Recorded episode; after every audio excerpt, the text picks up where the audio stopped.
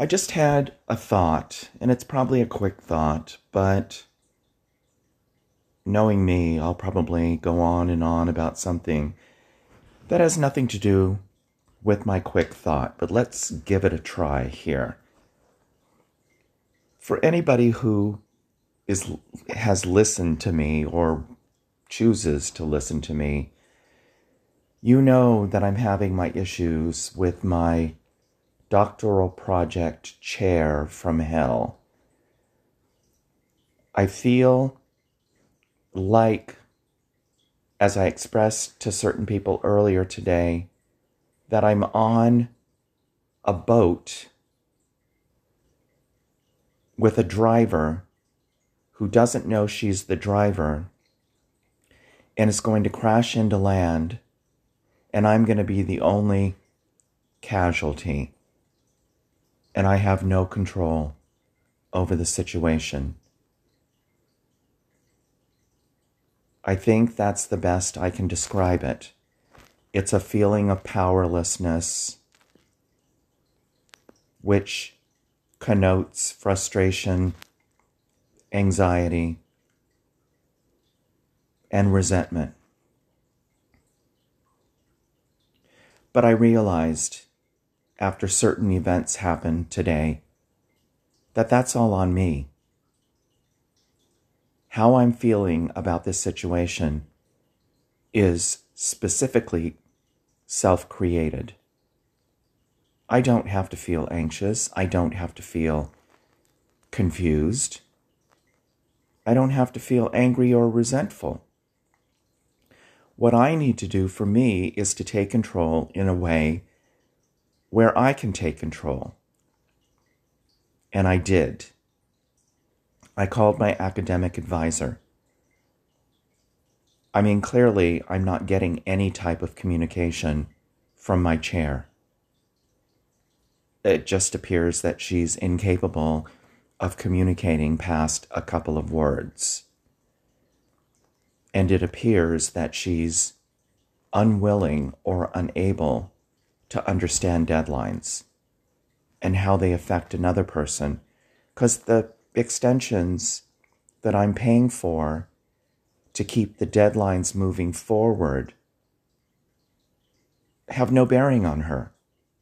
She's got one mission and one mission only. I've got a mission, but I've also got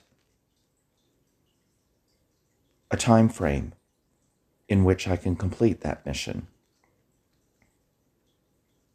Anyway, I had a wonderfully needed and respectful dialogue with my advisor today.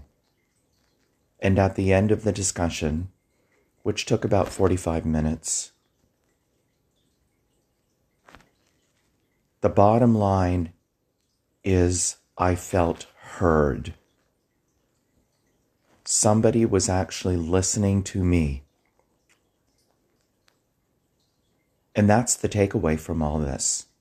I'm still in the same situation, although she did provide options that if I do go past the deadline, that I can either retake the course at an expense that I prefer not to take, but it is an option, keeping my doctoral project moving along, seeing though I am almost at the end. And another option, which she suggested that she would take up on my behalf a conversation with the Almighty advisor to see if I can get some extra time so that I don't have to pay the exorbitant fee to extend it for 16 weeks when I only need to. Regardless, I have options but as I said, the take home message is I was heard. And why was I heard? Because I decided, I made the decision to contact her to be heard. And she responded in kind. I can't even begin to tell you how powerful the realization of knowing someone heard you.